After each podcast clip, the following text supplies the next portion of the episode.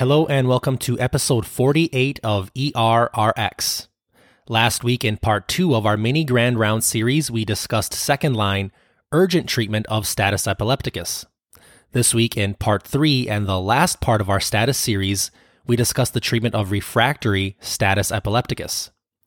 Refractory status is defined as a failure to break the seizure after both first and second line agents have been given.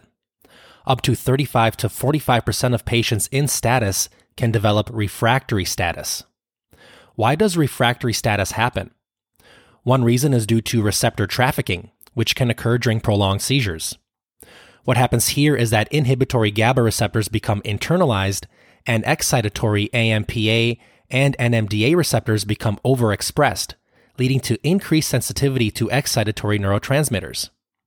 Going back to part one of the series, this is another reason why we give large benzo doses up front. We want to catch the benzodiazepine receptors prior to them being internalized. After failure of the second-line agent, our options are to repeat a bolus of the second-line agent already given or to immediately initiate additional agents, the latter being more preferred. This is because no data suggests that watchful waiting is safer than proceeding with more aggressive treatment if a patient fails urgent control therapy. Most will recommend immediate intubation with continuous infusions of anti-epileptic drugs, along with continuous E E G monitoring. As a little side note, if you do decide to intubate, consider using propofol, midazolam, or ketamine as your induction agents during R S I, since they have anti-epileptic activity, and consider avoiding succinylcholine as your paralytic, given the risk of hyperkalemia with prolonged seizures. Continuous infusions of midazolam, propofol, ketamine, or pentobarbital are some of the most commonly used and highly recommended agents for patients in refractory status. These agents are titrated to burst suppression or electrographic evidence of seizure cessation and are then titrated off over at least twenty-four hours once the seizure has broken. Midazolam is dosed at zero point zero five to two milligrams per kilogram per hour, with zero point one to zero point two milligram per kilogram boluses as needed. Note the much higher dosing we use in the setting of status compared to when this agent is used for sedation in the I C Us. Propofol is dosed at thirty to two hundred mics per kilogram per minute, with one milligram per kilogram boluses as needed. Once again, the dosing range is much higher than we would normally see for sedation. Both of these agents can cause hypotension, and it may be necessary to add on a vasopressor to maintain blood pressure. The use of ketamine is also growing given more recent supporting efficacy and the fact that it has a better side effect profile than the other agents, including a much lower risk of hypotension. The use of ketamine makes intuitive sense based on the receptor trafficking phenomenon and the fact that this agent hits the upregulated excitatory N M D A receptors. In this setting, we use zero point five to seven milligrams per kilogram per hour. Again, much higher than normal doses. And lastly, another option is pentobarbital. This is usually only used if the other agents have failed due to its high risk of hypotension, pneumonia, thromboembolism, cardiac depression, and paralytic ileus. Overall, as in the urgent phase, there is no preferred agent.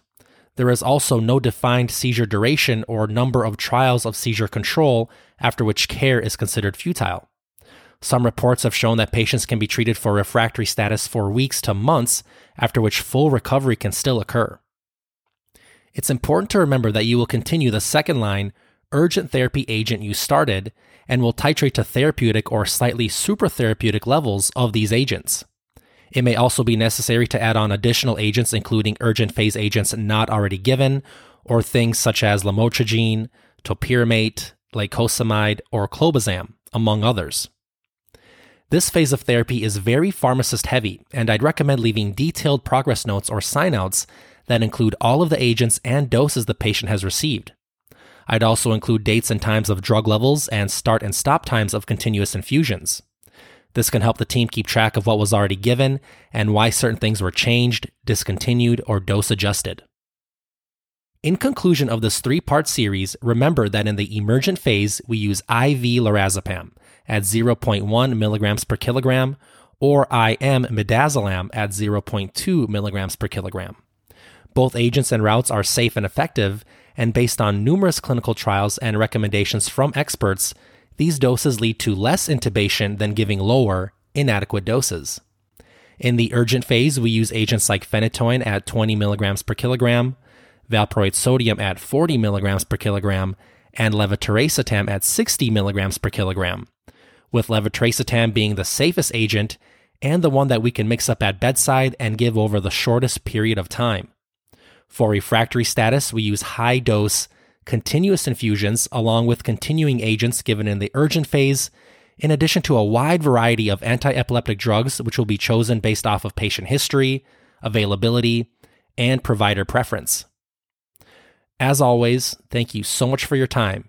If you have anything to add to the Status Epilepticus series, please feel free to reach out to us on E R R X podcast dot com or on our Instagram page, E R R X podcast.